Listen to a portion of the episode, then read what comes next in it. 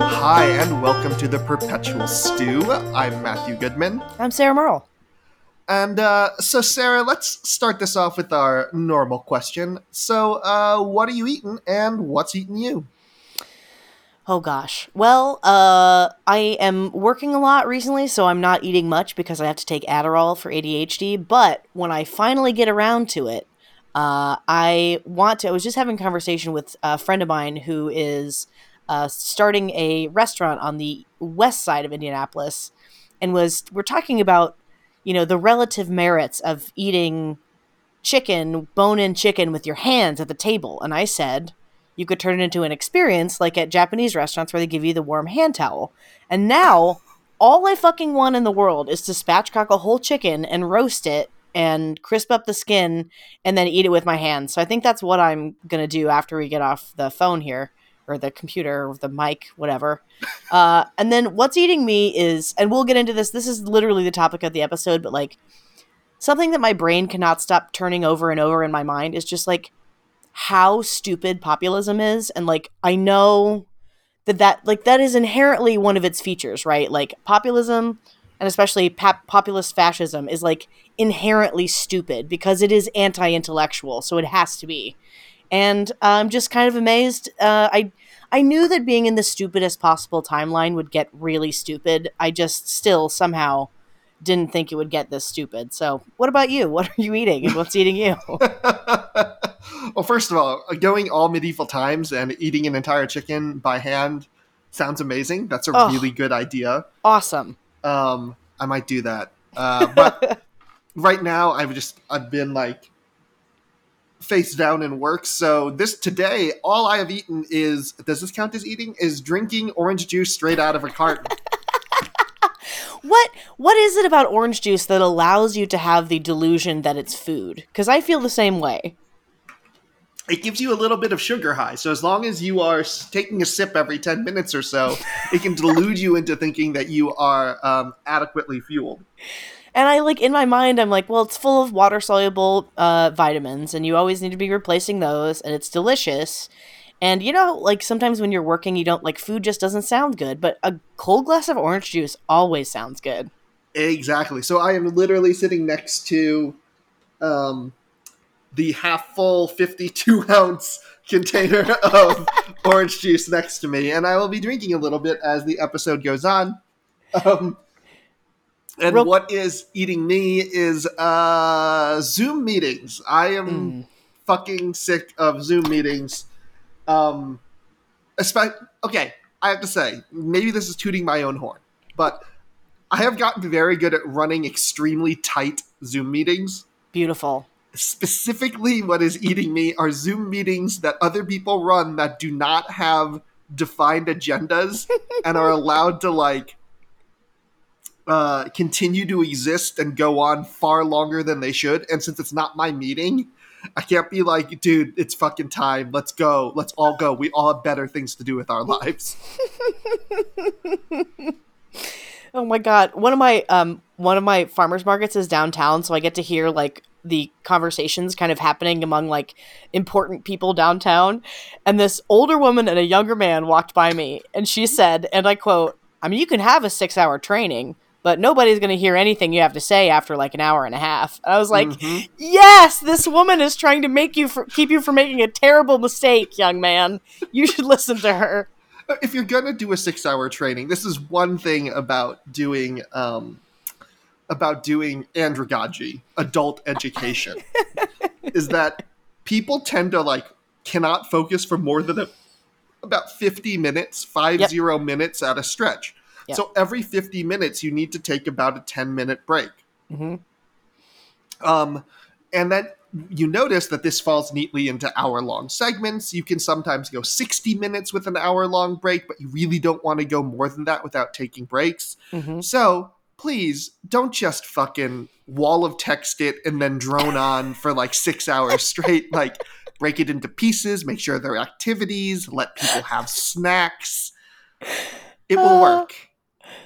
you know, for real for real estate, you have to do. Well, I mean, for all jobs, but for real estate, you have to do continuing ed. It's just that the continuing ed for real estate is like really, really dull, dry, like tax and zoning stuff. Mhm. And w- one year, my mom and her partner got out, and it's like they're like they couldn't have picked a worse possible person to do continuing ed. It was like a person doing a character. It was like the Ben Stein teacher in uh, Ferris Bueller. yes. And they, I, I mean, they said that every single realtor got out of there and they're like, we need a drink. We need to go to a bar. We need to go to the wine store. Everybody just left that place and got hammered. I mean, and I'm sure no one learned a goddamn thing, you know? this is uh so for those of you who don't know my my uh, previous job was working in judicial education Mhm. and you know i still do i still do a lot of work with uh, with with legal education of various kinds but one big thing you have to do is give snacks um that judicial education is a weird mix like 50-50 of kindergarten and law school Amazing. um, so like we would around 2.30, 2.45 have an ice cream break. And if you've ever seen like a lifetime appointed federal court judge just fucking go ham on an ice cream sandwich and then be like, you know, I haven't had an ice cream sandwich since, and then like recounts this entire childhood memory of like going to Carvel and having an ice cream sandwich or Baskin Robbins, and you're just like, and it's wonderful and it's humanizing and it's great, but like it's just you have this entire classroom full of gravitas, like getting like licking vanilla ice cream off their fingers, and and it made the the last couple hours of the day really enjoyable. Um, Ah. and it's something that you know I continue to use as a tactic. It works for children. It works for judges. It works for everyone. Everyone loves ice cream. I feel bad for those realtors. the idea of like a very serious old white man judge just like raising his hand with chocolate like kind of around his mouth you know like a little kid is an image that i will now cherish forever Oh yeah, and uh, there was one judge. Uh, there was one of our faculty from the south who would hand out moon pies. oh my god Very popular. Very popular. Get a question right. You want classroom participation? You know, get every if you talk and you add something to the class, you get a freaking moon pie. You know, the best teacher I ever had knew this better than anybody, and she would get she would go to Sam's and get a bag of mini Airhead taffy, Mm. and she would that's how she trained us all to learn the most complicated vocabulary words because we had I forget like the specific rules of the game, but the point is, if you won, you got like taffy for the round, and then you got like extra taffy if you won the game. And I tell you what, we were the most eloquent little seventh graders you ever met in your life, just sugared up and saying pontificate, you know, wherever possible. and then uh, just you know, just wait for you to finish chewing the airhead.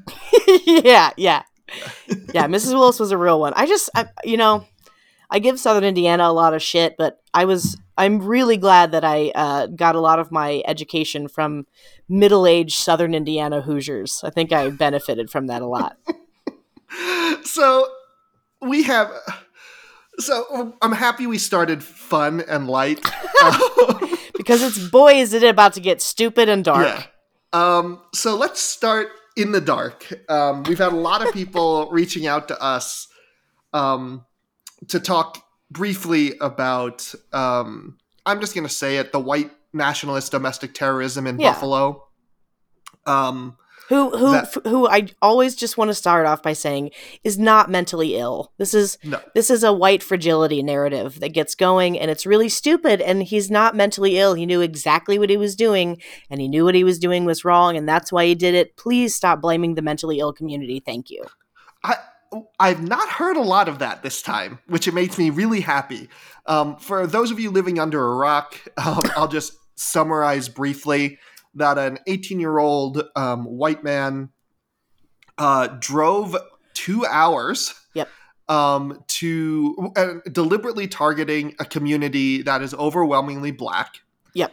Uh, in the, in Buffalo, and um, went to a grocery store and then proceeded to shoot 13 people, I believe 11 of whom died, or Yes. 10 of whom died. Uh, at least 10. At least 10 died, and one's in serious condition, um, including the security guard who engaged um, the shooter, uh, but the shooter was wearing tactical gear, so the pistol shots did not stop the shooter. Um, the shooter also live streamed Yep. parts of the attack on Twitch with a camera on his helmet, and then also wrote the N word on the tip of his gun, just in case uh, people were wondering what was motivating uh, the attack. Yeah. Um, uh, the the security guard it feels worth mentioning got off a center mass shot. So shot this person in the upper torso. Uh, which is exactly where his very Mhm. very expensive tactical gear uh, was covering, which again, you can buy on Amazon. There is no regulation of buying body armor whatsoever. And this is a case where there was a good guy with a gun. He was a recent. The security guard was a formerly retired police officer. Yep. Um, who was probably not expecting to see a fully armed and armored uh, shooter coming into a grocery store. Yep. Um, but he did the right thing. He was. He did not run away. He engaged. He was the good guy with the gun, but he died too. Yes. um I, think it's good that people that it appears that no one in power has been trying to make us believe that this was not racially motivated. I would hope not. I don't I haven't seen anything on any major scale, but you know, boy, it's uh you know, like Elise Stefanik who whose now famous Facebook ads which reported this exact same white replacement theory um that the, that motivated the shooter. And Could you Uh, explain white replacement theory briefly? yeah. So, uh, first of all, it is it is at its roots a an anti-Semitic uh, conspiracy theory where uh, essentially the Jews are orchestrating the replacement of white people from non-white races, and uh, the whole point is to let in, for example, the the current. um, talking point is they're going to legalize 11 million immigrants. They're going to permanently tip the scale, and you know it's like it's both about uh, electoralism, but more than anything, it's just about like miscegenation and like the quote unquote delusion of the white race. And it's just number one, it's really stupid because that's not going to happen for a really long time. And number two, I mean, I, I know I already said this, but it's just like, it's just so stupid beyond being just incredibly hateful. It's just really stupid. So, I mean, according to that theory, then my dad would be part of it for Yes. adopting uh, non-white children Yes, and then allowing us to, you know, have sex with white chicks. That's right. That's right. And I I am I am right there with you. I am as bad as they are. I'm a white woman with blue eyes and naturally blonde hair who is choosing not to procreate and birth a white baby. How So- dare you? Yeah, how dare both of us? Welcome to the welcome to the white resistance, Matt. I guess, you know, uh I by the way, uh the one of the funniest things to me was like so sometimes, you know, in every group I, I'm in a bunch of like Facebook shitposting groups, and sometimes my favorite group of people to make fun of and my favorite comedians make fun of white people. We are objectively dumb and hilarious, and like a lot of the weird things in our culture that have been formed around whiteness are kind of ridiculous, right? Like uh, the idea of going like a hundred thousand dollars in debt to have a house and like a car that looks good on Instagram is completely bonkers. But And this is Uh, something every every group does. You have Right. you, you make fun of yourself. It's part of the It's part of the joy. fine. So anyway, every time I make fun of white people, there's always just like a billion, you know, white apologists jumping into my menchies talking about like why do I hate white people so much? And here's the thing, I'm going to lean into it. I do not like white people. By and large, like I like the white people that I like, but if you just like pull if you put out a thousand of them in a hat and pull out one of them, I'm probably going to think they're tacky. You're right. You're absolutely right. I think that's true generally, though. I don't necessarily think that's limited just to white people. I don't know. I I just generally like uh, I I don't know. Um it's the stupidity of it is is really not about electoralism though. I just want to like get back to the Yeah. actual thing at hand. Like they will say it's about electoralism, it's about voting. It's just about uh white supremacy. That's pretty straightforward. Yeah, if it sounds incredibly stupid to you, which it probably does uh, yeah. to our listeners, I mean, this should be a super, super fringe ideology. And in most periods in American history, yeah. uh, you know, it would just be some idiots, you know, uh, talking just to each other or just their buddies. But thanks to things like the internet, uh, specifically 4chan and 8chan, uh, which are totally unregulated. Well, 4chan is a little more regulated now, but 8chan is completely unregulated. Yeah. Um, internet uh, forums, uh, these people can find each other. Hmm. And that appears to be what happened to, and I'm not going to say the uh, this terrorist name. Mm-mm. This is what appears to happen to the terrorist in this case. That he was just an uh, he started off as a normal, stupid, you know, teenage white boy, and then you know wandered onto some bad parts of the internet and then got radicalized and this is like the also the danger of you know when we talk about why we hate people like jordan peterson who is another just like white supremacist who tries to like wrap his bullshit his simplistic bullshit in something that looks like acceptability culture you know what i mean mm-hmm. like the whole like mm-hmm. you know i am just a one soft spoken uh, very wise and calm intellectual. And so when I say that white people's brains are just better at handling complex theories, uh, you're just much more likely to just buy that straight off because I've trained you with my tone of voice. and did Wait, you know that lobsters have social hierarchies? Yeah, I mean, like exactly, like it's you know, there's something about there's just we've gotten to this point, as you said, like this used to be Alex Jones territory, and Alex Jones is very clearly just like a fucking lunatic. That's why he's like, you know, king of the fringe. But mm-hmm. because we've had this thing normalized by people like fucking Tucker Carlson and Jordan Peterson and Elise Stefanik and all these douchebags, I think a lot of people who have kind of uh, whatever what, what do they call that when you're like there there is something to this like apprehension about people who look different than people you've grown up seeing all the time. You know what I mean? Mm-hmm. Like, so the more insulated your white community is, the more like uh, afraid of anyone who isn't white you become. There's a word for that. It's like affinity. Ah. Yeah, I mean, there there's always. I mean, this appears to be something that's just at a base level part of human uh, human psychology, which makes right. sense to some degree. That we have an affinity, we have uh, more trust in people who come from groups that we are embedded in and yeah. whom we trust. That the, this this makes a lot of sense when you think about you know the basic evolutionary right. uh, path of humanity. Unfortunately, it is. I would say a little maladaptive. Yeah. yes. Uh, in today's uh, in, in today's increasingly globalized and interconnected world. I was gonna say it's it it is a useful thing in a in a world of scarcity, right? Like mm-hmm. that makes sense if you are, which we were, and we were going from ape to thing that makes like toe rings. You know, we become like uh, or the scarcity we we have largely. I mean, I'm not like pretending that world hunger doesn't exist, but like we've we've solved a lot of those scarcity problems and a lot of those competition problems, which is why we have a fucking society.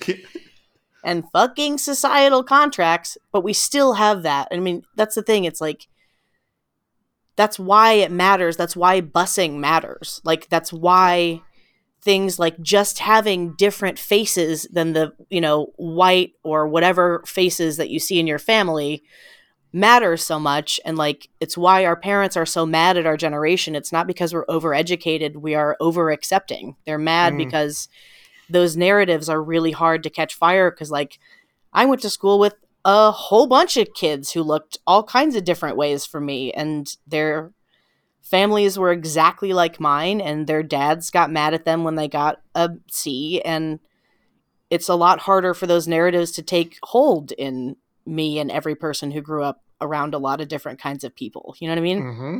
Oh, 100%. And especially, I mean, there was so I was talking uh, to my mom about, um, particularly around trans uh, around trans rights, and this is something that she intellectually uh, understands and agrees with. uh, but she finds it emotionally difficult. She finds the sudden visibility of uh, the trans community difficult. Right.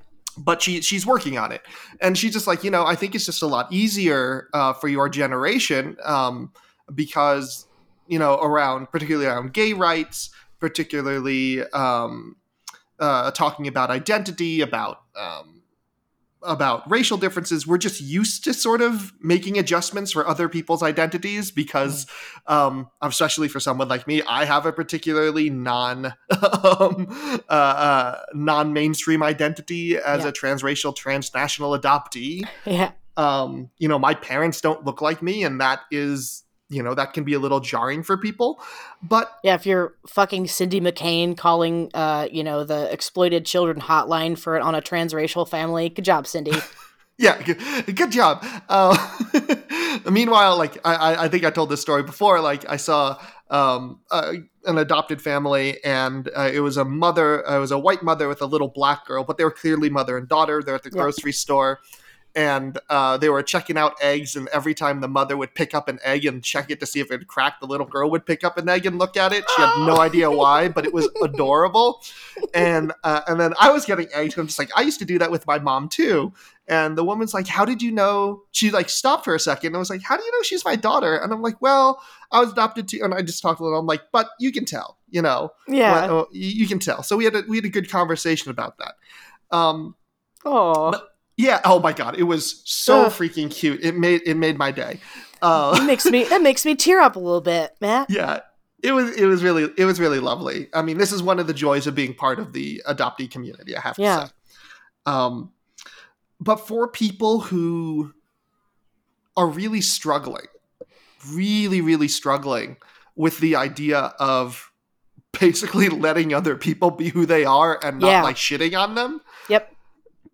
Um, like there was this uh the, to get back to law schools at Yale Law School, there was this article about how conservative students are feeling discriminated against because their progressive peers don't want to don't want to hang out with them.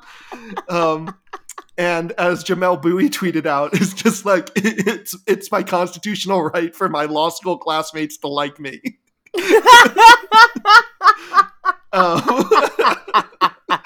um, like I can understand how that can be that can be hard, um, but at the same time, like there's a, there is a relatively easy solution of do the work.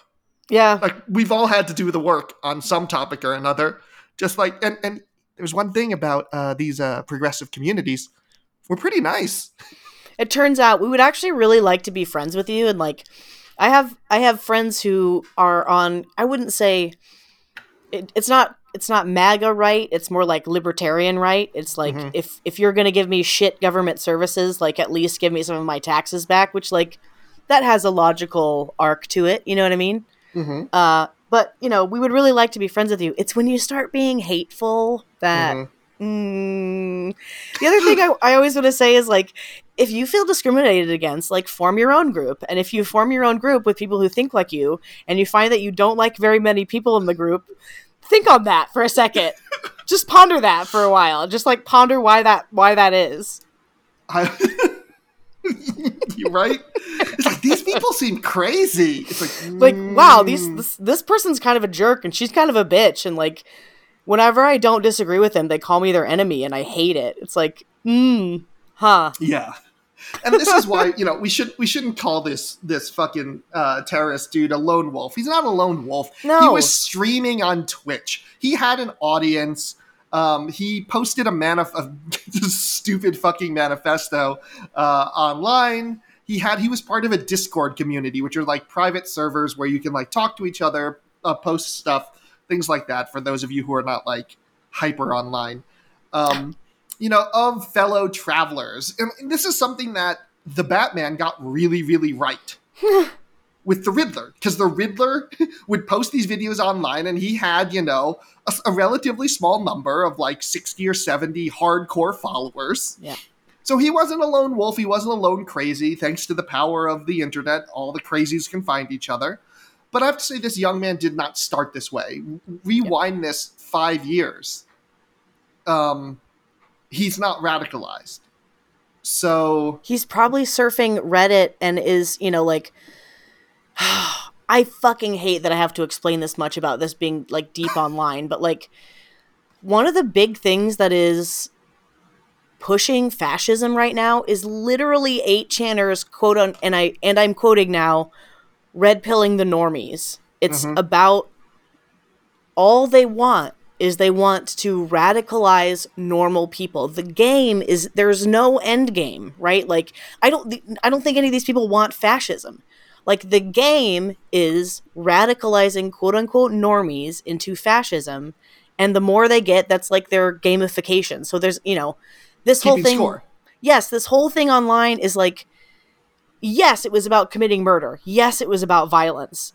But like the violence is almost secondary and this is why this is why it's so fucking stupid. Mm-hmm. Like the violence is almost secondary to the clout. And like fucking sh- kill me. Kill me. I don't want to have to live here with people who are committing mass murder for Twitch clout. Please, please. I don't want to live on this planet anymore. I'm cashed. Um, also, please, please don't kill Sarah. Uh, No, no, It would make it don't. hard for me to find another co-host. Um, I mean, Lord knows what happened to the previous co-host. Just kidding.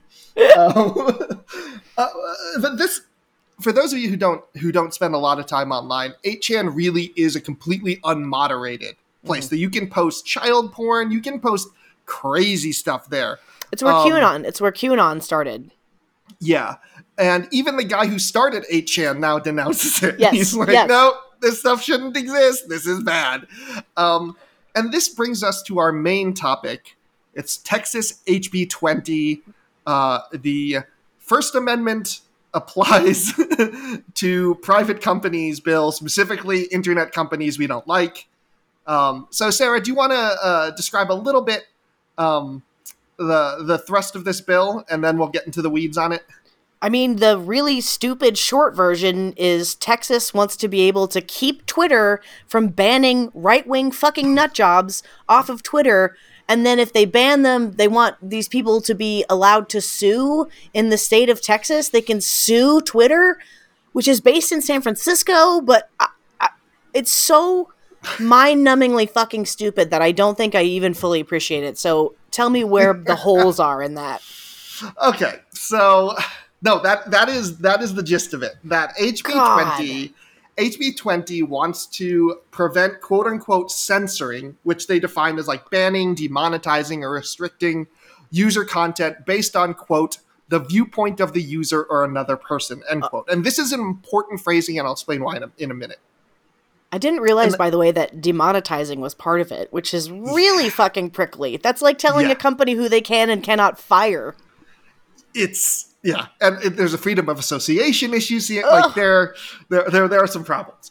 Um, and then it also says that if for for platforms with more than 50 million users, they have to do a lot of public disclosure of their content management and moderation platforms, including quarterly reports. I'm fine with that part. I'm fine with that. I actually don't think that's necessarily a bad thing. Theirs is overreaching, but like I don't think that Yeah. particular disclosure is a bad idea.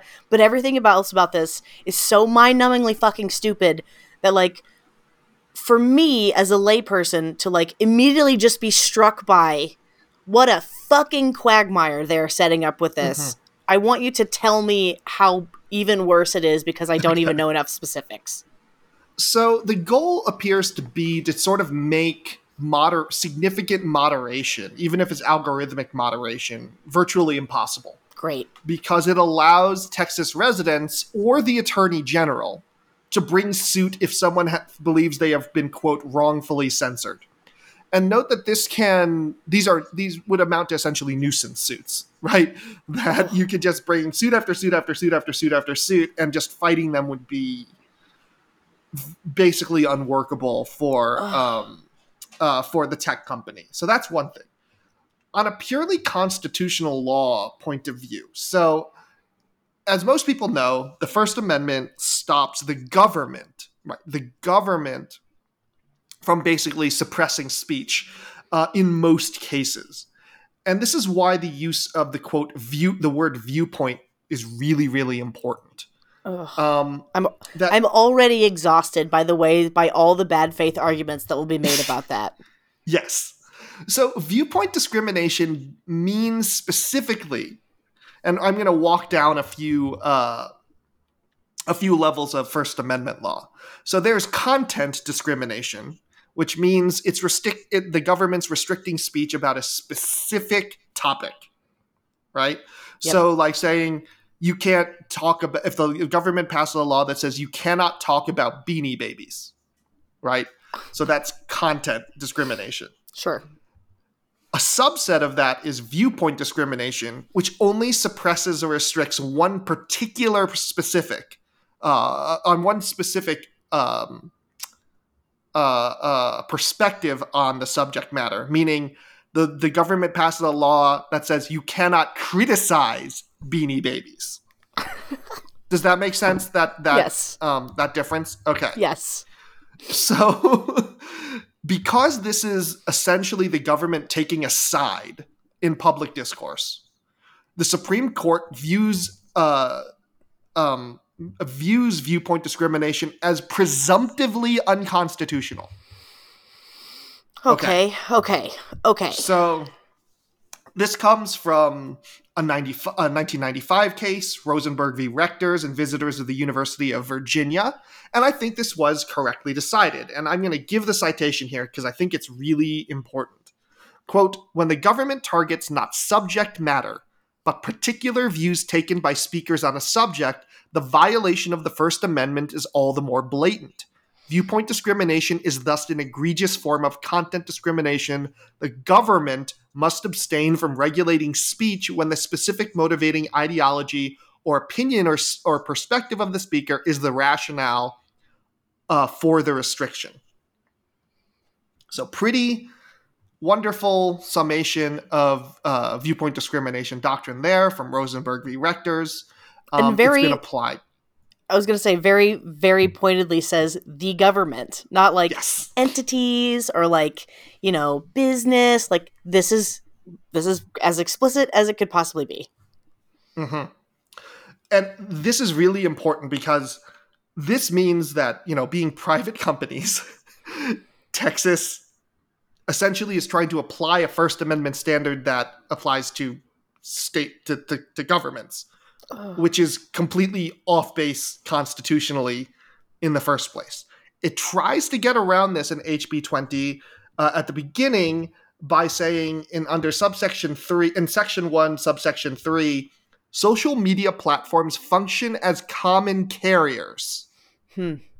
okay so this is important that they're trying to treat them like common carriers and common carriers might be something like uh uh like uh public radio or something like that Wow. you know Okay. uh, you know utilities things that are that might not be technically portions of the government but are so in, in so embedded within our common uh, public uh, discourse our the, the public in general that they can be treated almost as like a utility or extension of the government Do you know what? Did you did you read um Oh, hold on, let me look up his name. But there's a, a January 6th defendant who was, you know, as part of his um pretrial release terms, um, he was not supposed to be on the internet or on social media.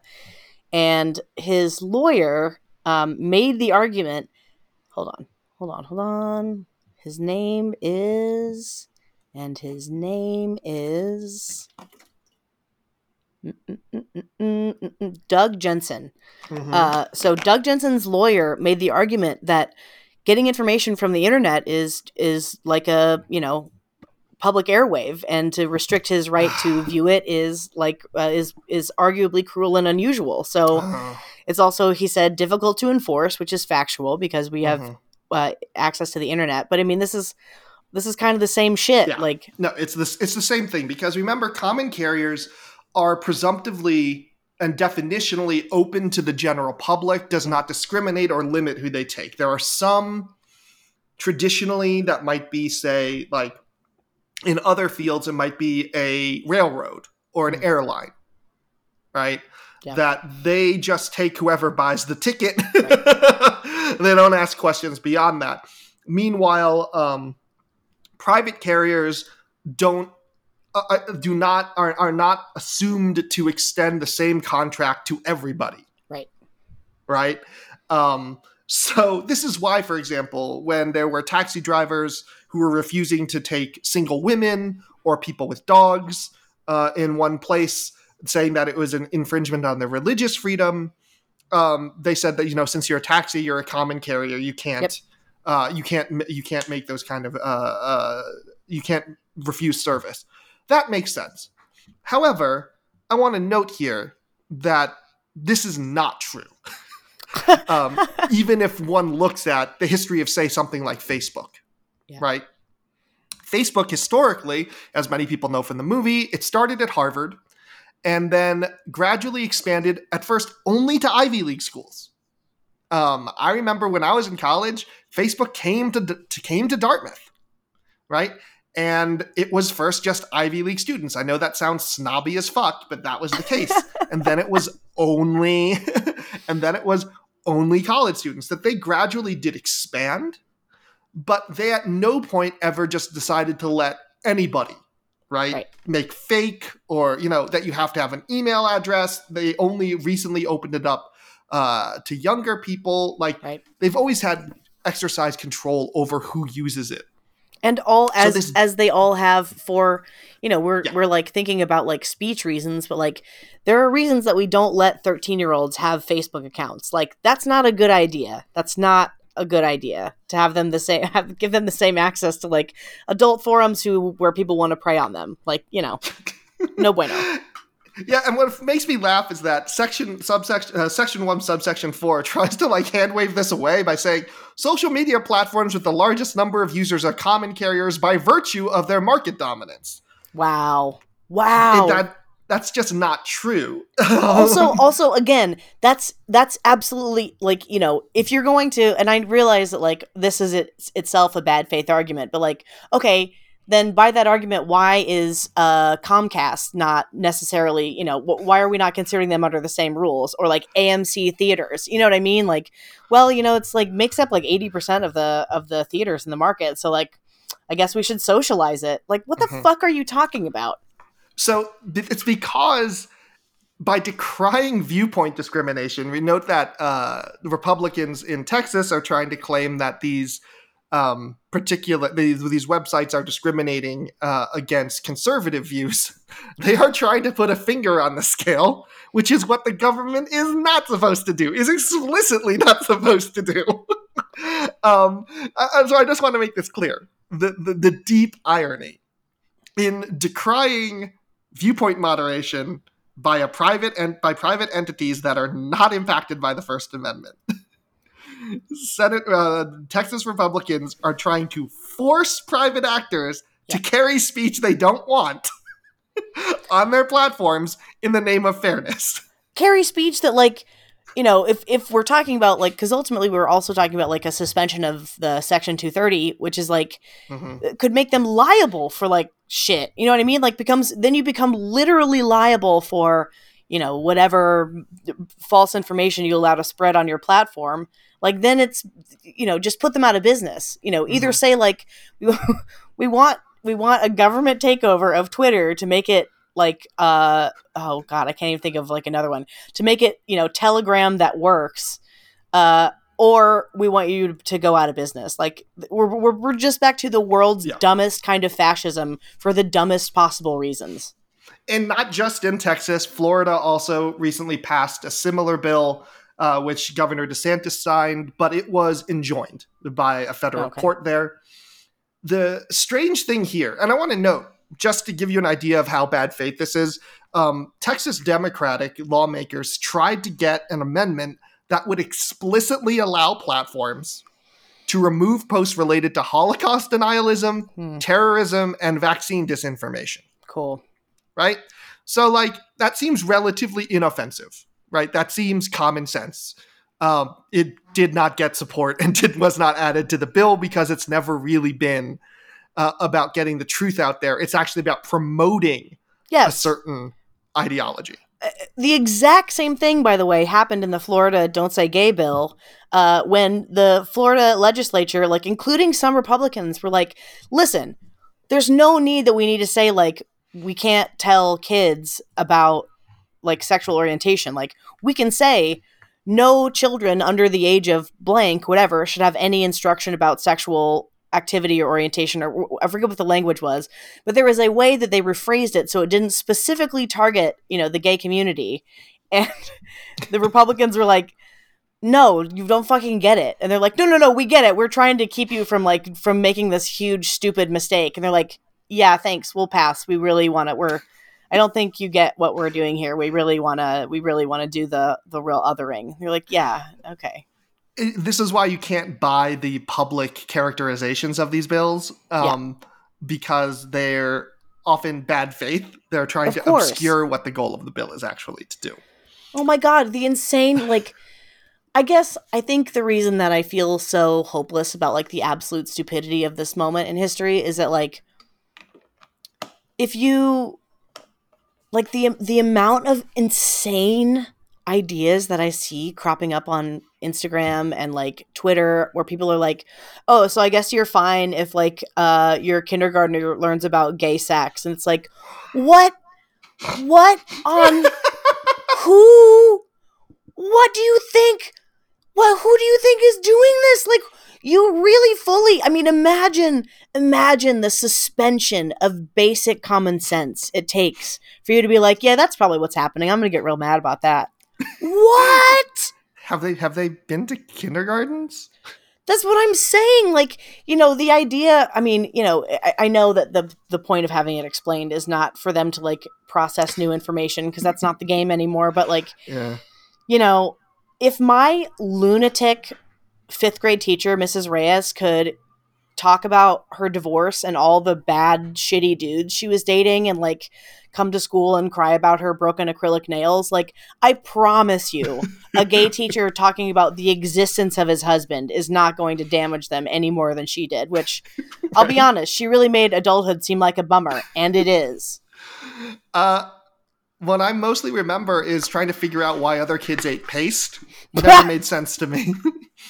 I tried it. It tasted gross. Wasn't food. Couldn't figure you, it out. Do you remember like the first kid that you saw like dig in their ear or nose or whatever and like eat it? And it's like, wow. Mm-hmm.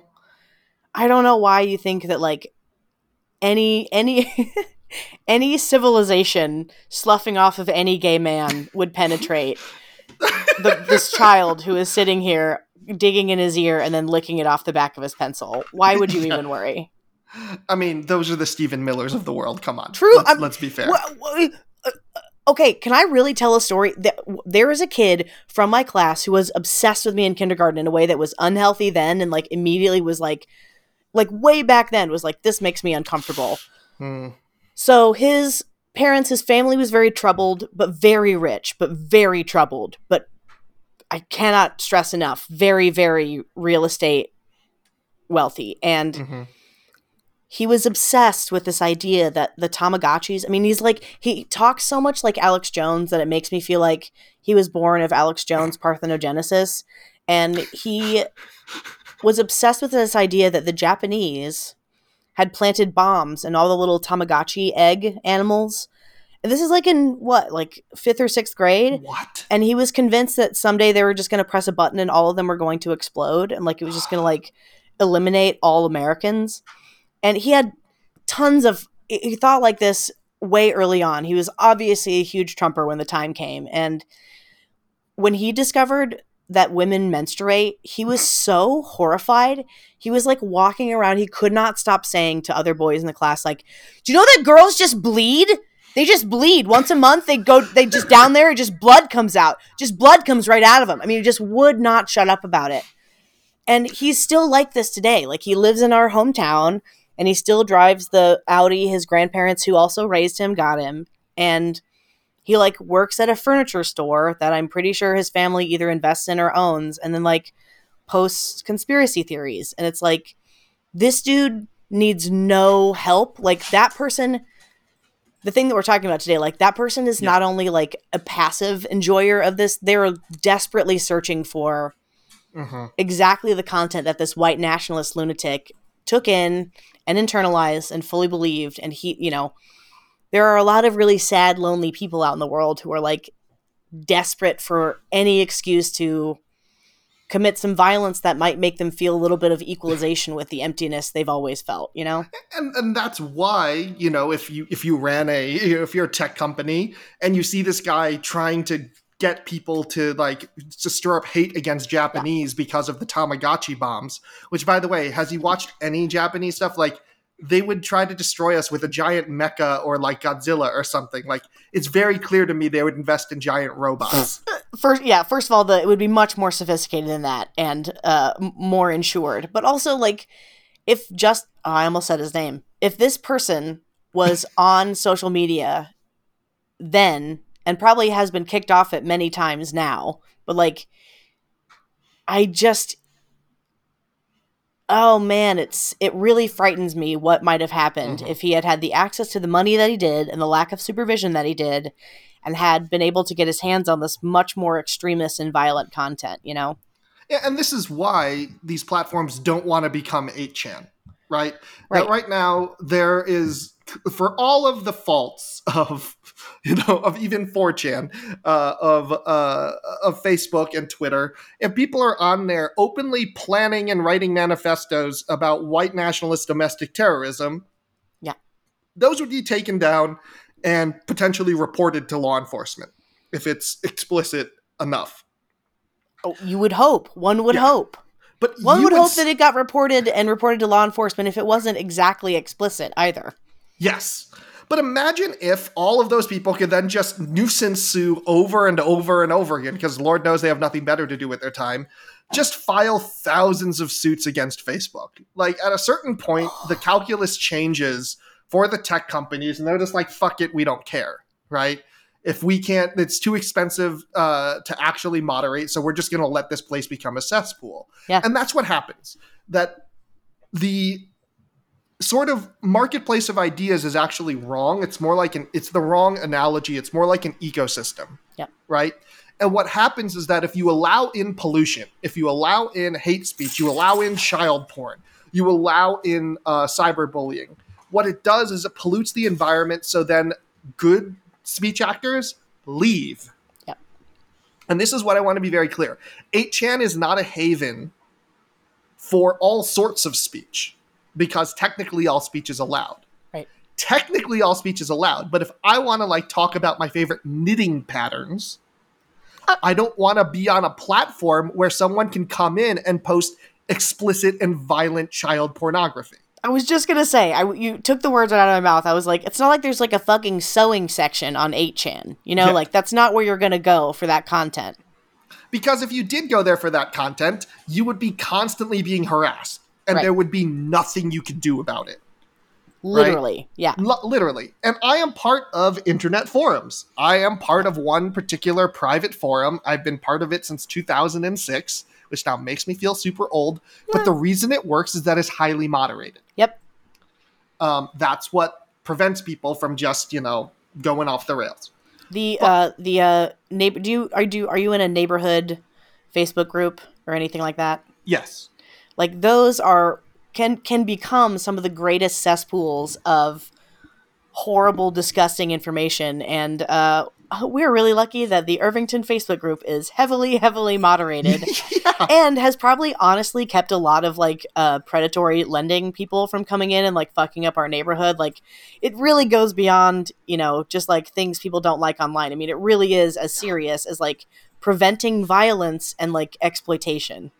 Yeah, and for anyone who hears the weird noises uh, that might sound like I'm being attacked by a uh, by a bulldog, it's because uh, I am my hand is being um, gummed aggressively by my do- by Benny, my dog, right now because he decided he wanted some attention. um, so, so the the law in Florida got blocked by a federal court, court and the Yeah. law in Texas was originally enjoined in December by a federal district court judge. They said, quote, it says the First Amendment protects a company's right to moderate content, and parts of the law are, quote, prohibitively vague. Yep. End quote. Then uh, Atter- Texas Attorney General Ken Paxton appealed to the Fifth Circuit Court of Appeals. Could Now- we could we have a song? Could we like start doing like musical stings for like repeat dipshits? Like can we f- can for Ken Paxton can it be like kind of a royal like funeral or a, a royal trumpet flourish and then it's like a deep voice that just says King dipshit. Ken Paxton. Yeah. Okay. Because God, he's dumb. God, Um, he's dumb. He looks dumb. He's one of those people that just looks like the slack jawed moron that he is. Uh, it is. It, it is the strange uh, confluence of insides and outsides being in perfect harmony. I honestly like, you know, it's so with QAnon, there's like a huge overlap between that and uh, prescription uh, opioid abuse. Like, he's somebody that I would really, really like to see his piss test. You know what I mean? I mean, I want to see the results of the piss test. Yeah, yeah, you're, yeah. oh, God. God. Let's be extremely clear. Again, please kill me. No. so, the Fifth Circuit uh, a Court of Appeals is widely known as the most conservative, read batshit um, circuit in the federal judiciary, and they had a third, a three judge panel, and they did not issue an, a written opinion. It was two to one, um, and they're just like, you know, we're gonna remove the stay on the It's law. literally the the circuit court version of fucking send it. Yep. That's it. Yep. Send it. There is no explanation. There's no reasoning. it's just like, eh, let him see what happens. Yeah, fucking send it, dude. Um, there has been obviously an emergency uh, application to the Supreme Court, but emergency applications are overseen by the justices.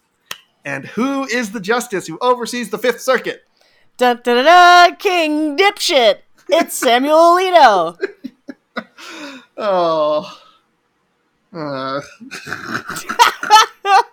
I mean, truly, like, you know, this is like finding out that the person who approves uh, all the uh, vacation and PTO is like someone who whose like family whose wife left them and took the kids, and you're like, oh, so no vacations for a while, huh? yeah. Um, however, I am cautiously optimistic, not because of Alito, but because this law is so flagrantly unconstitutional, wrong, stupid, against settled precedent that they probably want to hold. because if you think about because if, if you think about ultimately what the conservatives on the court want to do is they want to suppress certain speech but not others Right. right and this and allowing this would sort of take away that capacity to some extent um, that I, I, I've been talking to a particular First Amendment specialist. Um, I'm hoping that he'll come on the program to talk a little bit more in depth about this and, and the history of these sorts of laws. Uh, but his his uh his his belief in the way that the Roberts courts works is that it tries to promote the speech of the powerful while suppressing the speech of the powerless. Right. But by allowing a free for all, theoretically, you know, left wing trolls would flourish just as much as right wing trolls. Yeah, but like we're busy. We like we're not on. I mean, plenty of us are on opioids, I'm sure, but like, you know, we're like not trying to like find out who the leader of the secret cabal is online. Generally, Generally, there is But, Blue Anon. It's pretty embarrassing. I mean, there's embarrassing fringe factions of any movement. You know. I mean, at, at that point, then I might as well just try to start a cult. Yeah, Uh, I'm saying. Yeah, uh, at that point, then I think that I'm just gonna go to Plan Z in my life in my life chart, and then just start the freaking cult because you know all, all bets are off. Yeah. Um, so there is not a ton to, for me to say about this legally because, as I laid out, it's just so pants on, like so, so under underwear on head, stupid. I do want to talk about the demonetization. It's not even removal. They also they they say the, the specific policy remo- uh, violating things could be content removal, content demonetization, content deprioritization. Okay. Okay. So, So, yeah, I want to note demonetization and deprioritization very specifically. so so what they're saying is basically I mean, promote us or or we're going to get you. Yeah.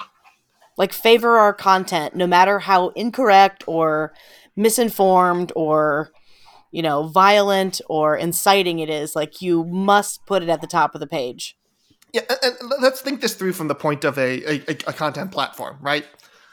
Let's say you don't want to be you don't want to fully suppress speech. Something's on sort of the borderline, right? That you're not quite sure.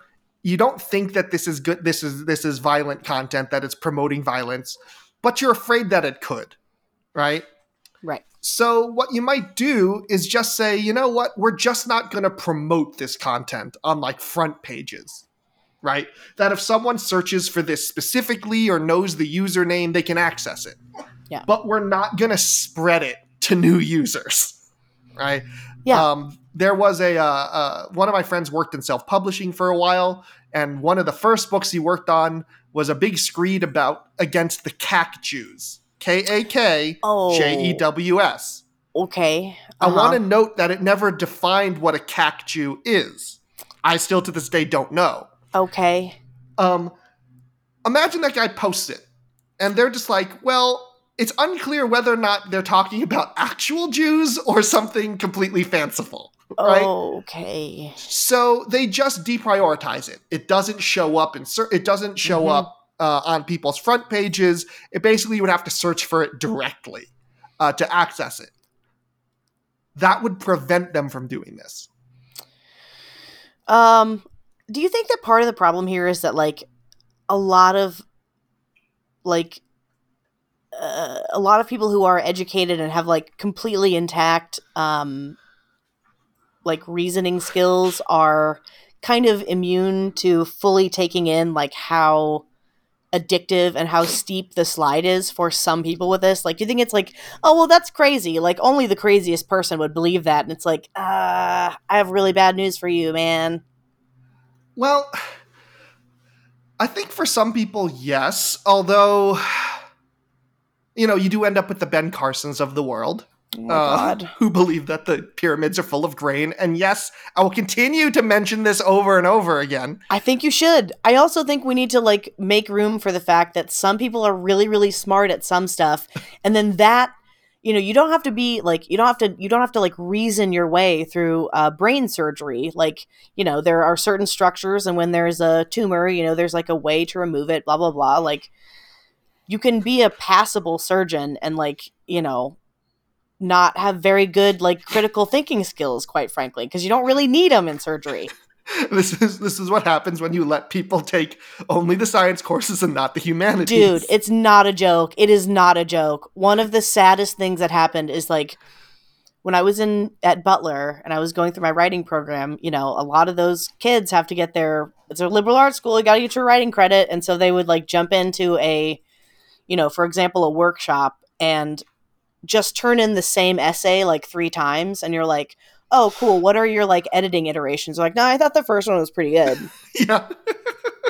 And you're like, okay, well, this is just like a kind of a boring story about your family going to the beach. And they're like, yeah, I think it's awesome. It's like, okay, well, Ugh. thanks for your time. Yeah. Uh, that is always when, when I was when I was working with with when I was teaching college students, teaching them how to uh, revise was always always a fun process. But this is part of you know learning how to do critical thinking. It's how also how to assess the quality of your own thought, right? um, metacognition or thinking about thinking, Yeah. is a super important skill. Super important skill, but it's something that's often anyway. I'm getting off. I'm getting into one of my areas of interest, but not necessarily on topic here. We'll come back to it. It'll have its own episode. Yeah. Demonetization is even trickier, right? That right now, a classic reason to get demonetized might be because for a violation of copyright. Yeah, you're like one of the fucking idiot Paul brothers who filmed a, a person who had ended their lives' body hanging in a Japanese forest. And you're like, that's so crazy, dude. That's crazy. And you can see why you might want to demonetize content that is plagiarized, that is offensive, that is graphic, um, because you don't want to encourage or promote content creators to do that. Right. Right? You don't want people just going around trying to find the most shocking or disgusting things because, again, cesspool problem. Uh, you know that like there was a video by one popular YouTuber with him basically just jumping out of a plane. Cl- he he was claimed that it was failing and he, it was crashing.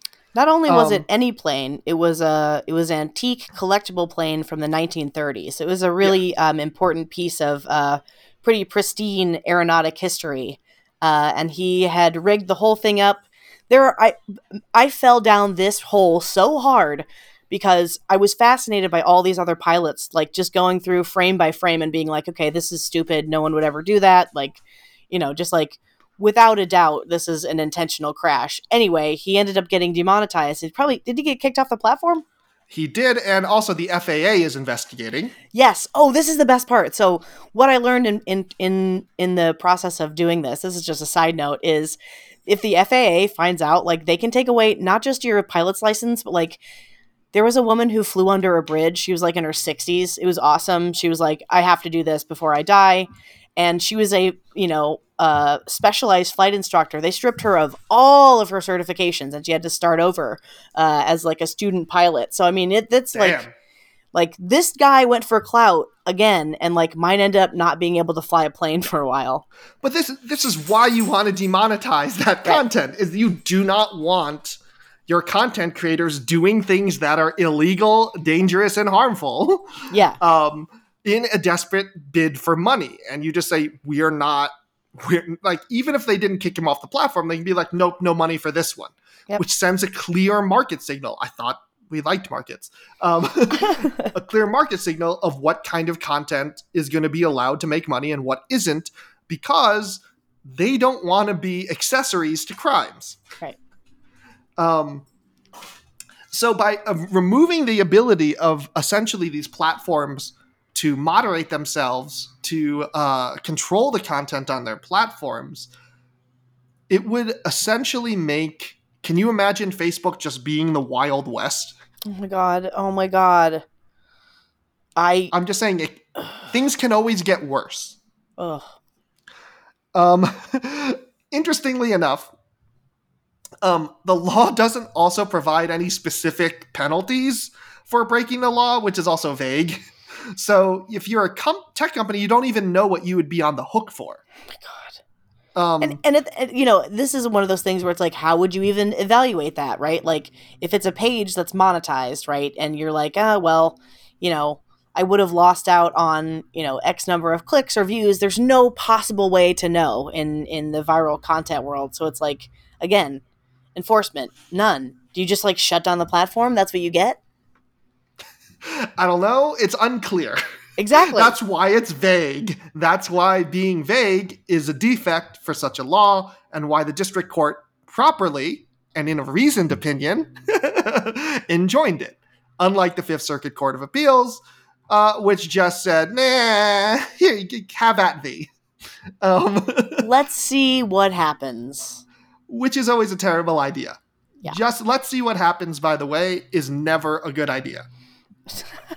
um, This you should. we're not a b testing the subject line of a newsletter email you know what i mean I'm being very specific in the law. Let's Yeah. see what happens is a terrible idea uh, because um, often things once you let them start, they're hard to rein in. You can have un- you can have harms that you cannot roll back. For example, like if you just you know.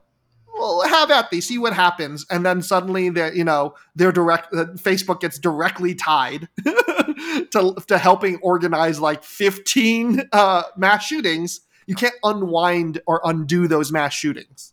oh my god the idea of like being able to use something you know like facebook which has been built for the last you know five or six years to create like calcifying insulated groups like that's like kind of the thing that facebook algorithmically is best at. Mhm. You know, being able to use that to like create a, you know, fight club style terrorist event is like truly the stuff of nightmares. Um, that weird noise you heard in the background was Benny um, complaining because I stopped petting him for one second.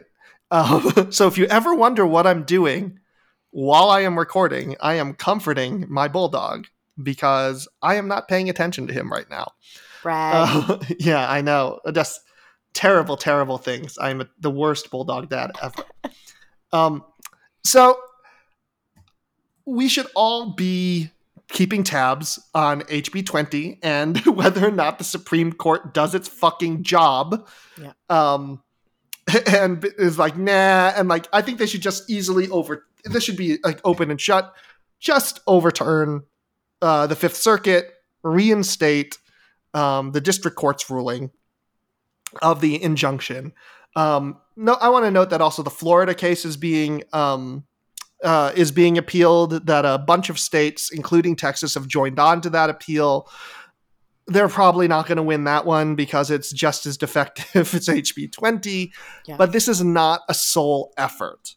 Yeah. That these are attempts by red states and and to basically and when we talk about like gerrymandering and voter suppression people can be like well it doesn't matter for the presidency it doesn't matter um, uh, for the senate the problem is is that if you have heavily gerrymandered state legislatures there you go. they can pass these crazy fucking laws and then if you have sufficiently dumb or ideological courts they can then try to apply them to the entire country. Because notice texas doesn't just allow you know texas citizens to go after companies in texas. Oh, I didn't know that. It allows them to go everywhere. Uh, so they sue you in texas because facebook does serve people in texas. But you know either facebook could be like sorry if you're in texas you can't use facebook which would be funny which would be a funny um, result of the law. Actually, actually, how fucking I I think that beyond anything else would move the needle towards uh, at least maybe not towards Democratic uh, voters, but like maybe away from Republicans. It's like all those fucking QAnon nut jobs who wouldn't have access to Facebook all of a sudden, you know, would be they would be furious. It's like they're it's literally their their other drug, you know. Yep.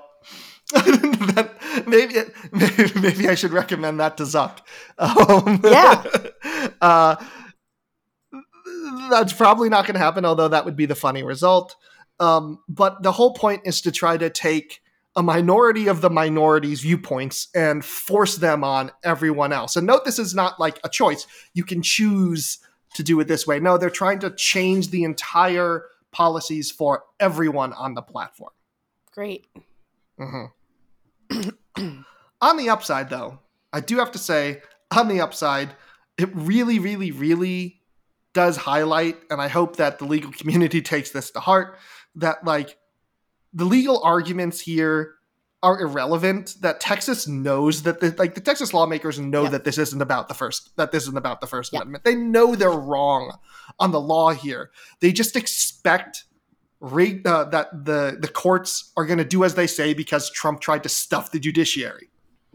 and and like you want to talk about like the most naked kind of bone throwing to the fringe right you know what i mean like hey listen man we're gonna make sure you get right back on twitter you're gonna have your old handle back we're gonna make sure that you can keep on tweeting that pandemic movie we're gonna make sure it goes up the top of everybody's feed and buddy i tell you what uh, you're gonna have all your content all your old friends back and it's not gonna be it's gonna be just like the good old days. And by the good old days i mean when you're high as fuck on oxycontin and you're in here just uh you know uh i don't i'm i've really lost the bit already. No, it's- Um, it's but, okay. you know i mean it's the, the the point is that like this is just naked stupid Mhm. bone throwing to stupid people. Sorry.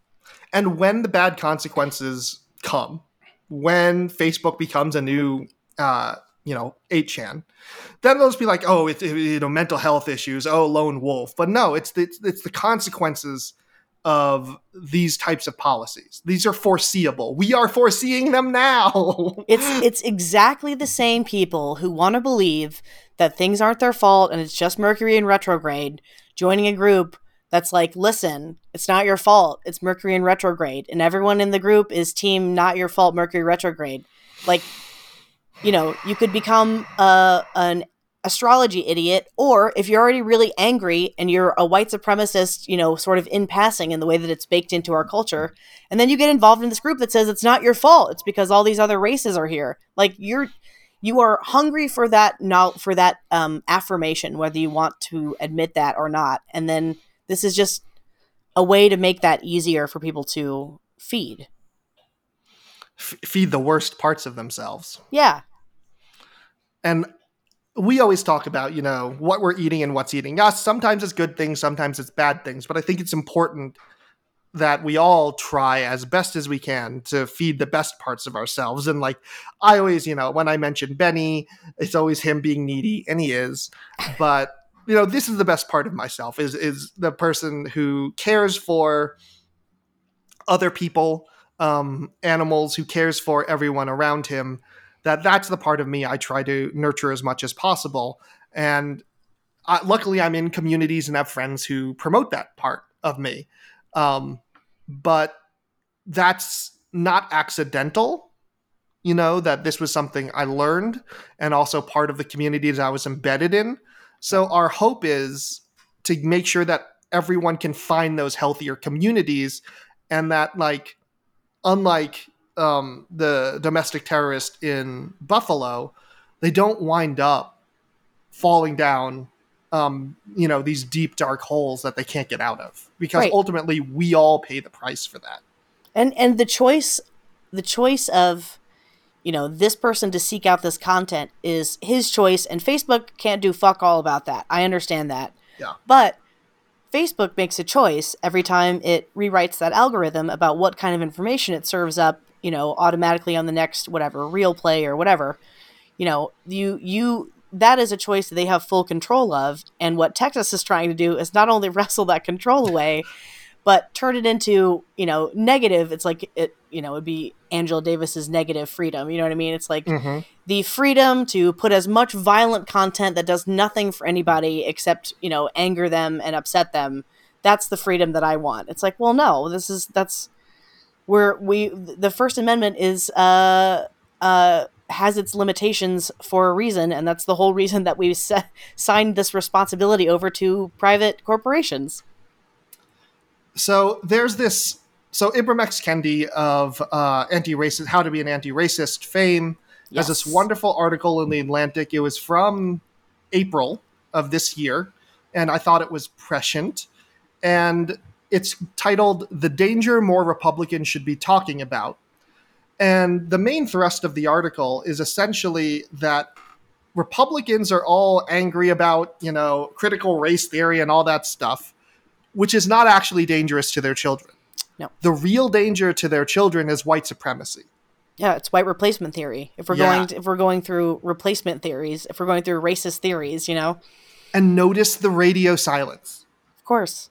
And I think Professor Kendi nails to me, he shows both the hypocrisy and sort of like the tragedy um, at the center of current Republican politics. That for a party that is more and more nakedly pro-white or you know uh, pro-whiteness, Yeah. they are ignoring the actual threats to their young people. It's not people like me who try to, you know, teach the truth about slavery and the truth about American history. That might be upsetting for a moment, but it makes uh, it makes students smarter, more resilient, better critical thinkers, and more grounded in his- historical truths. The real danger to young white people, particularly young white men, is white supremacy. The the fantasies and the the violent fantasies um, of this increasingly violent and radical movement that uses the internet to poison the minds of, of their children. That is the real threat. That I don't know that like either they are willfully. I think that they're just willfully ignoring.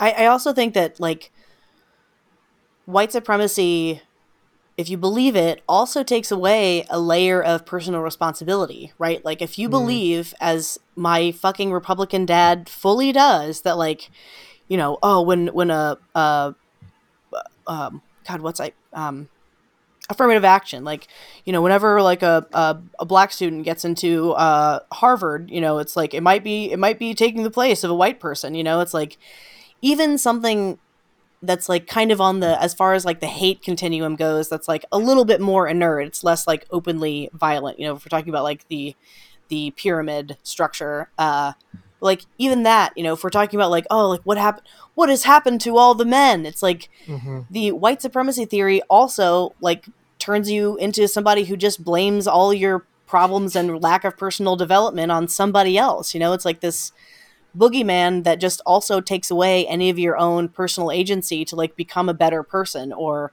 achieve a little bit more or like hey what about hey brad here's an idea. What if you're finally having to work as hard as every other black person or woman or asian person or whatever like has ever had to work to get noticed in the workplace? Like i bet equality feels bad when you're used to just getting a free pass you know? And there will be people there waiting to capitalize on that what everyone goes through that sense of alienation, right. disaffection, um, that most people feel during their teenage years. And and if if you're out there thinking, you know, it can't be my kids, it can't be my grandkids, that about 17% of 13 to 17 year olds have encountered white supremacist views on social media, according yep. to the Anti Defamation League.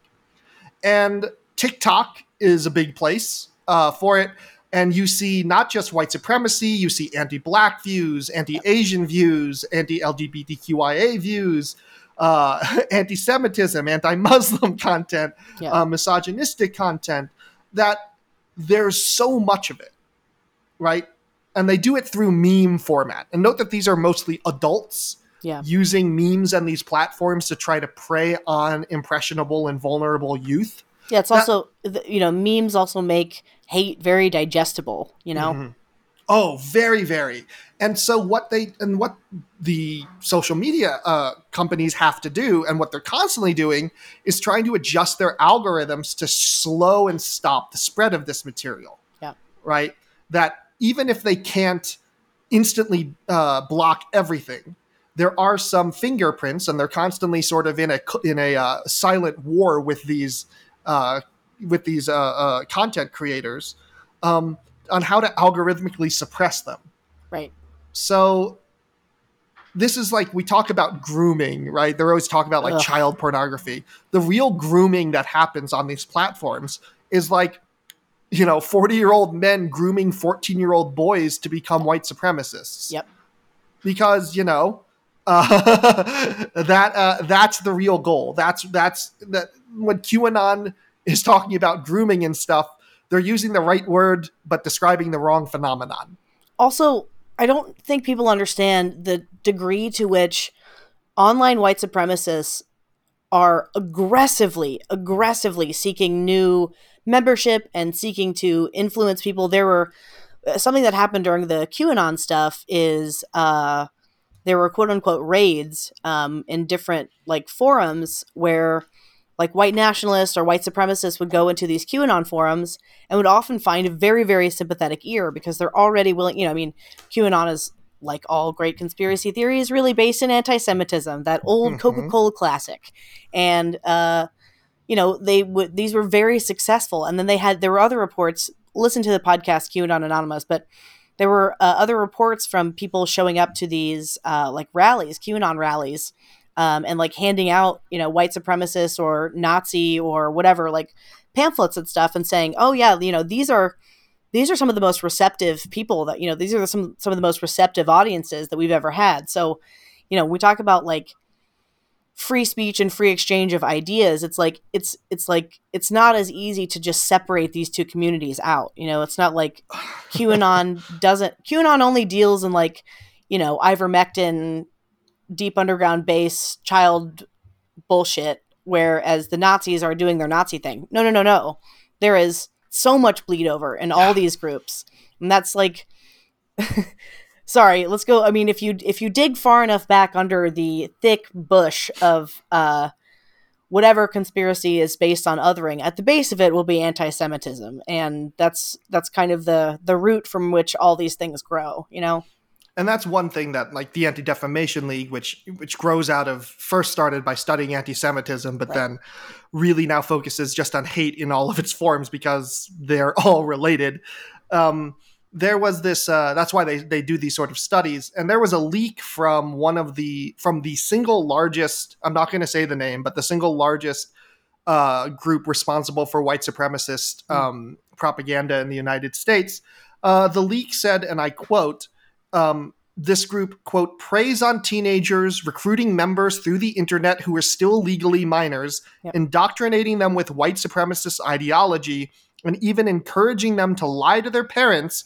so the group can transport them across state lines for fascist events. Yep. End quote. So this is why when we, when we talk about the shooter in Buffalo and we talk about um, HB twenty, why they're part of the same episode. Yep. Uh, because speech like the ones that the Texas lawmakers are trying to unleash, whether purposefully or ignorantly, um, through their law, that's what helps lay the groundwork and create the environment for uh, people like the uh, t- domestic terrorist in Buffalo um, to become radicalized and then inflict this kind of violence um, on vulnerable communities. Yeah, I mean, it's not. It's really not that hard, and I hope that that's part of the sort of media backstory that comes out. But to trace this stuff, you know, this is a kid who probably, you know, four or five years ago was probably on R the Donald on Reddit and was just posting like shit posting right wing to hard right, you know, memes. And then R the Donald got shut down and he probably went over to Telegram or you know whatever. He wanted to he wanted to hang out with his friends, right? He felt like a sense of community from you know just sort of shit posting white supremacists you know from R the Donald. Well, then he you know just like you said, he gets in a group on Telegram or on whatever with a 40 year old seasoned recruiter from a Nazi group or whatever. And then all of a sudden, you know, these two people, this, this person is the adult of you know maybe parent figure or maybe you know mentor figure that this young man has always been looking for.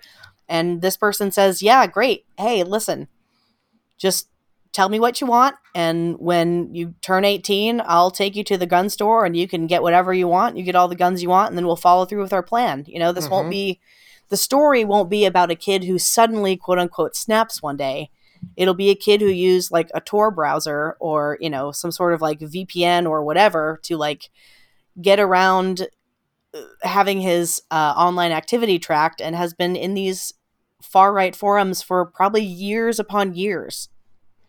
Uh-huh and this is and this is not like this is these are not I mean, stochastic terrorism, you never know exactly when it's going to happen, but you know it's going to happen. Like these are not um like bolts from the blue. Right. Right? That these are foreseeable that there's one thing that really pisses me off on the people who are just like, "Oh, you know, Democrats and Republicans are the same, blah blah blah blah blah."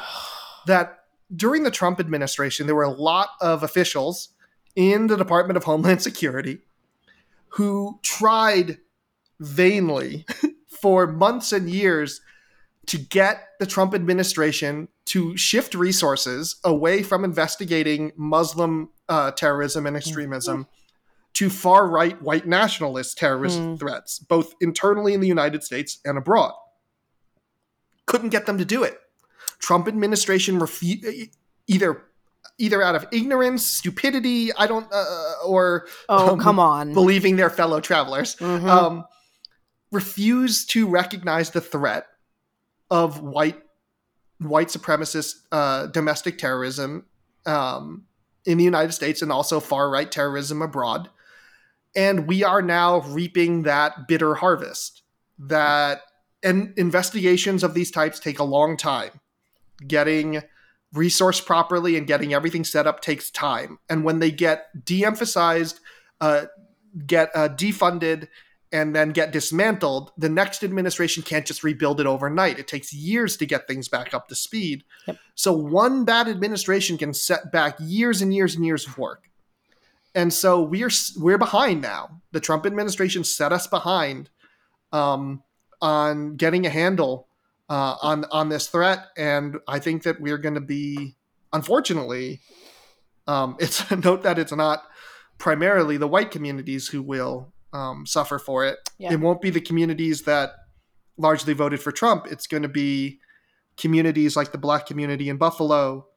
Um, I have to say that there's a ton of fear in the Asian American community. Yep. Of course, the Muslim and Jewish communities in the United States. They're the ones who are going to pay the price. And when we talk, when we're talking about, you know, early in the episode, we were talking about uh, grooming. This this uh, use of this grooming word and and to your point about stochastic terrorism that's the point of using that's the point of setting up that sort of uh, character foil between like the patriots and the groomers is you know you're counting on both the sort of bottomless rage of victims of child abuse and people who want revenge and people who have access to weapons to sort of create terror in the world that will allow you a kind of cultural domination. I mean like you know the point of of being able to kick people off and regulate content is literally to prevent st- acts of stochastic terrorism. Uh, and um, be- again, I'm so sorry to plug this podcast again, but the QAnon Anonymous episode about the um, butterfly sanctuary in Texas that was kind of overrun by all these QAnon nut jobs uh, is is really interesting. That woman. Uh, who runs the place just said, you know, I know what they're trying to do. They're getting, they're trying to get someone to come here and commit an act of violence against me. And I was uh, communicating with uh, one of my black friends who's just he's scared. Yeah. Um, he's Also- scared. Also, that grocery store was that was not only in a very it was an eighty percent black zip code, but also like an eighty percent older, you know, not eighty percent, but like a, a, a neighborhood that also trended older. So it was like you know the not the the the with knowledge you know elimination of of a community's elders feels like a pr- very very particular kind of choice. You know what I mean? Very much so. I mean, one of the the victims he was there to buy a birthday cake for his three year old's birthday. Oh my god. The the st- the stories are I mean, you know, obviously read those, do not read about the shooter. It it ultimately, you know, you'll get the details from someone, but you know, it was people there in the morning shopping for like feeding the community events or Yeah. you know what I mean? It's just like old people who are just trying to like like everybody. I mean, n- n- you know, no terrorist victim is above any other, but you know, just like people living their lives. And I mean, that's the whole point is that we're supposed to feel that the people targeted, the black community in New York and everywhere is supposed to feel scared just going about their normal lives every single day. That's always the point. And I've been personally lucky enough that I have not been physically attacked, but I've been asked by my friends why I continue to wear my mask in public. Yeah. Um, and the reason is, as an Asian in the United, in you know, post Trump's America, I have been harassed enough in ways that have luckily not been violent that I just simply don't want to risk being seen as a threat or um, irresponsible by any angry white person. I don't want to be a scapegoat. And it's safer for me to simply wear the mask and sort of forestall those conversations or confrontations. And I will continue to do so for a long time. I don't know when I'm going to stop. Um, that's the point is, and I know that, you know, maybe I'm quote unquote letting the, the terrorists win or whatever, but like, I'm also a human being. Yeah. Um, you don't know like I was just going to say, please do not hold yourself to the standard of being uh, you know, some sort of like icon for a movement. Just get Yeah. through the day, man. Yeah, exactly. And the whole point is to make make us scared. And the thing is that it, it works. That if it's pervasive enough and it's constant enough, and Lord, it is constant, um, it does make people scared. It doesn't stop people from living their lives, um, but man, it hurts. And so, It Um, sucks to have to think about it. Like, you know, I don't know what it's like to be a non-white person and I I all I know is the experience of myself as a as a woman, even as a white woman, You know, the, just like the idea that sometimes that you pause and think about like, should I put my hair up in a ponytail or will that make it easy for a stranger to Mhm. grab? You know what I mean? Like, I'm sure you feel probably the same resentment that I feel sometimes, which is like, I fucking hate that I have to think about this. I hate that I have to like have this thought in my mind of like, how do I prevent a crazy person from harming me? One, yeah, he, yes. And some days I can sort of laugh it off. Other days it hurts more um, than I let on. Um, and so I think I, I, I want to uh, wrap things up with something a little bit, a little bit more hopeful. Um, I'm in. so uh, last week, my mom got COVID, um, but she's been vaccinated. Like, um, uh, for those who don't know, my mom is a three-time cancer survivor. She's on maintenance drugs, so she's partially immunosuppressed. Yep. But she is like vaccinated, you know, up the wazoo so many times. Um, she uh, w- she caught it quickly that she's feeling a little under the weather. She's like, I don't know if it's COVID. I might as well get checked. Boom, tests positive. Uh, they put her on the antivirals immediately, and then uh, two days later, she is fine. Love that. I love that. Um, she is still testing positive, although she feels great. Like she just brought in the lawn furniture. Uh, she just put out the lawn furniture for the summer and did some gardening. Like she's fine. The worst impact of this is that they've had to postpone uh, their trip to Bermuda. Aw. um, because you have to have uh, two negative tests before you go to Bermuda, and they're not going to make that deadline. Uh, unfortunately, that's okay. They're going to go in June. It's perfectly fine. yeah. Um, but, But I just man, wanted to, whew. I just wanted to say, like, you know, we all had that butt clench moment of terror. um, but I think the least scared person was my mom because she knew that she felt okay. yeah. Uh, but I just want to thank all the amazing scientists, public uh, public health uh, workers, my mom's doctors, um, everyone who, and all of her friends uh, for helping keeping her safe until now, so that when she did get it, um, she was vaccinated, that the antivirals were immediately Yes. uh, available, so that this was just an irritation Yes. um, and not uh, you know so all the thing the only thing that happens is they have to r- plan for a delay of their vacation rather than planning for a funeral yes. so- and I was gonna just gonna say big ups to her community for also realizing that all of our health is interdependent. So please get vaccinated. Yeah.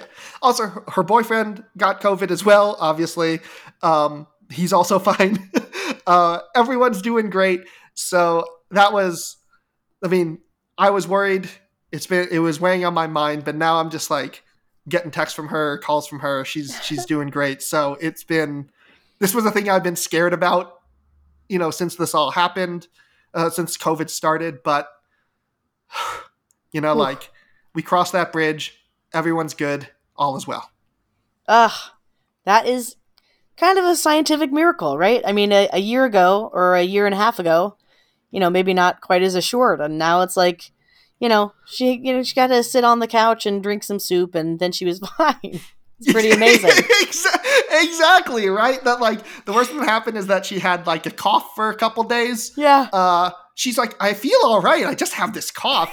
And then two days later uh i call her to check up on her and she's right as rain. Like it's crazy. She's like oh yeah i'm just you know outside doing some gardening. I'm like wait what? We just like we live in a constant medical miracle just like 24/7 we're just existing in like you know like all skating down the razor's edge of of medical modernity. And we're like ugh this is such a pain in my ass. And it's like oh no I damn it I lived to see another day. It's like by on the point of a needle I I made it. But like we're all just doing that all the time and we're not nearly as thankful as we should be I guess that's what I mean. That's what I feel too. That like, I see all these people who are, you know, full of hate and so angry and are, you know, oh, you know, they won't let me, you know, use the N word on on Twitter anymore. It's like, okay, like, I, I live in. I mean, I uh, when people ask me like, when would you want to live? Like, if you go back to any time in American history, when do you want to live? I'm like, uh, never like now maybe. I mean, the now's far- good the farthest I'd go back is like maybe 2008.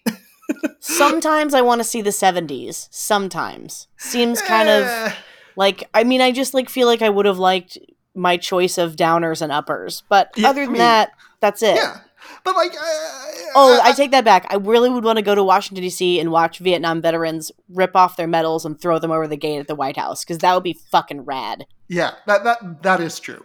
Uh, but then you'd have to live through the Reagan years. It's like I don't know about that. So I, I'm just saying that like I, I am thankful that of all the times that you know this happened, it happened now when Yeah. we can develop literal medical miracles in a year. Yeah, Uh, I don't so know how that- to tell. I don't know how to tell tell the vaccine skeptics, but like we've had uh we've had mRNA vaccines kicking around in labs for like a really long time. We just like didn't have a very good reason to bust them out if we weren't sure they were going to work because it's pretty expensive. and this is why we have to fund basic research because we never know when we're going to need something. Yes, yes. if they're like, well, we have no practical use for it today, it's like, yeah, today. You know what? You know what's great though about scientists is they know. Like oh, of course they know. What I love is somewhere someone in some notebook or on a Google Doc or something has a formula or something written down that's going to change the world. We just don't have a reason for it to change the world yet, but it's going to happen. It's pretty cool. And this is why, even when our politics and increasingly our laws are stupid, our society is not. Because our society is made up of us. And overall, I really do believe that, like, with most of the people I meet, they are interesting, kind, caring, compassionate people.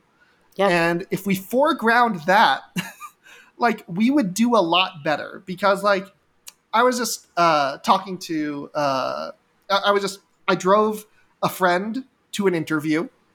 Uh, she needed, uh, she was interviewing for for Tesla, and it was to be a five dollar an hour raise. Hmm. And she asked for the for the for the wage she wanted, you know.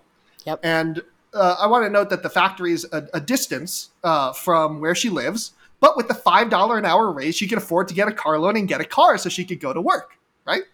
Yikes. And okay. she goes to the interview, asks for what she wants. And like, I don't know, that's a little high, but you know what? We'll get back to you. Gets an email two days later with a job offer at the wage she asked for. awesome.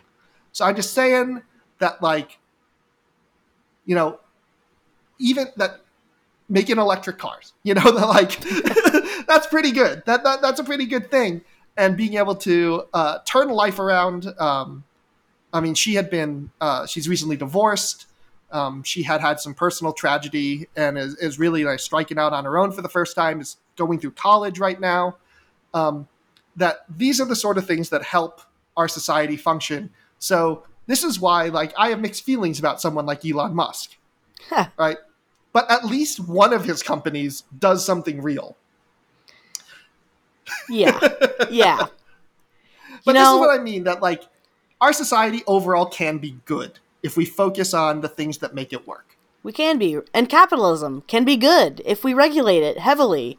Social media can be good if we regulate it heavily. If we decide on a collective value and reinforce that value with that which we reward and punish. And, you know, uh, let's just uh, keep forcing companies and the Elon Musks of the world to keep rewarding positive contributions to the discourse, let's say. Thank you. And speaking of positive contributions to the world, uh, I hear that you have some hot honey.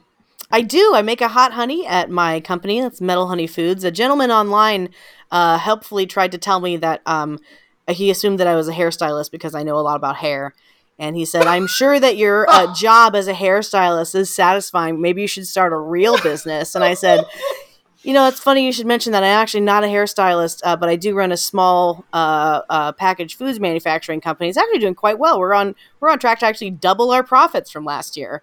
Uh, and then he called me. A, Congratulations. thank you. Then he called me a dirty capitalist, and I had to have a had to real have a have a real stare into the middle distance about that exchange. So there you go. And I want to note having your own hair studio is a real business. It's also a real business. It's also very, very hard business. It's a business that deals in consumables, and that is an incredibly difficult thing to uh, to budget for and plan for. And it's a person to person base. So if you get like one crazy person in there, that that person could wreck your whole salon business. Yeah. Anyway, uh, y'all, you guys are great. You keep us all from looking like raggedy real real raggedy Anns and Andys. And I, I miss my hairstylist in Indiana and in St. Louis because I've yet to find one here uh, that doesn't make me look like um, doesn't make me look like an accountant. I was gonna say the little the kid from Up. Yeah, uh, there's this very specific um, Japanese uh, emotion uh, um, that it translates to um, the feeling that you look worse, the fear that you look worse after a haircut. um, and I have that constantly. Ah, that's amazing. That sounds like it's gonna show up as one of those. Uh, you know how the Japanese do uh, costumes of like everyday situations, and it's absolutely hysterical. That sounds like one of those, like a bad haircut. I'm a bad haircut for Halloween. But uh, the what's the website again? Oh, it's For your honey? metalhoney.com. M A T A L H O N E Y. You can find me this week and every week um, through September and then into October for other markets at the Original Farmers Market downtown in Indianapolis, the Sobro Farmers Market at 49th and College, uh, Garfield Farmers Park Farmers Market in Garfield Park, and at the new Indy Summer Far- Farmers Farkers Market Farmers Market uh, by um, uh, at 10th uh, on 10th Street, 10th and Jefferson in that area. Come on down to this is real. It's the John Boner Center. I don't know what else to tell to tell you. It's just called the Boner Center. So I mean, I mean, I, I guess when I eat uh, scorpion honey, mm, I mean, I'm in the right place then. Yep. yeah. All Get right. that blood flowing. Uh, so uh, you can always reach uh, the podcast at, at perpstew on Twitter. Uh, you can also reach us on Facebook. Uh, please like, subscribe, and share. It really helps us with the algorithm, uh, reaching it out there. If you can drop a five star review, that'd be really, really, really helpful. Um, also, I have recorded the first episode of ASMR Law, and I'm in editing right now. I'm just trying to make the background music correct. It is the Declaration of Independence, oh, it's amazing. and uh, read real slow. oh, that's amazing. And uh, that will be also coming out soon. Um, so I will uh, be dropping a link to that as soon as that comes out. Uh, but that's going to do it. Uh, this has been the Perpetual Stew. I'm Matthew Goodman. I'm Sarah Merle. And until next time, stay curious. Bye.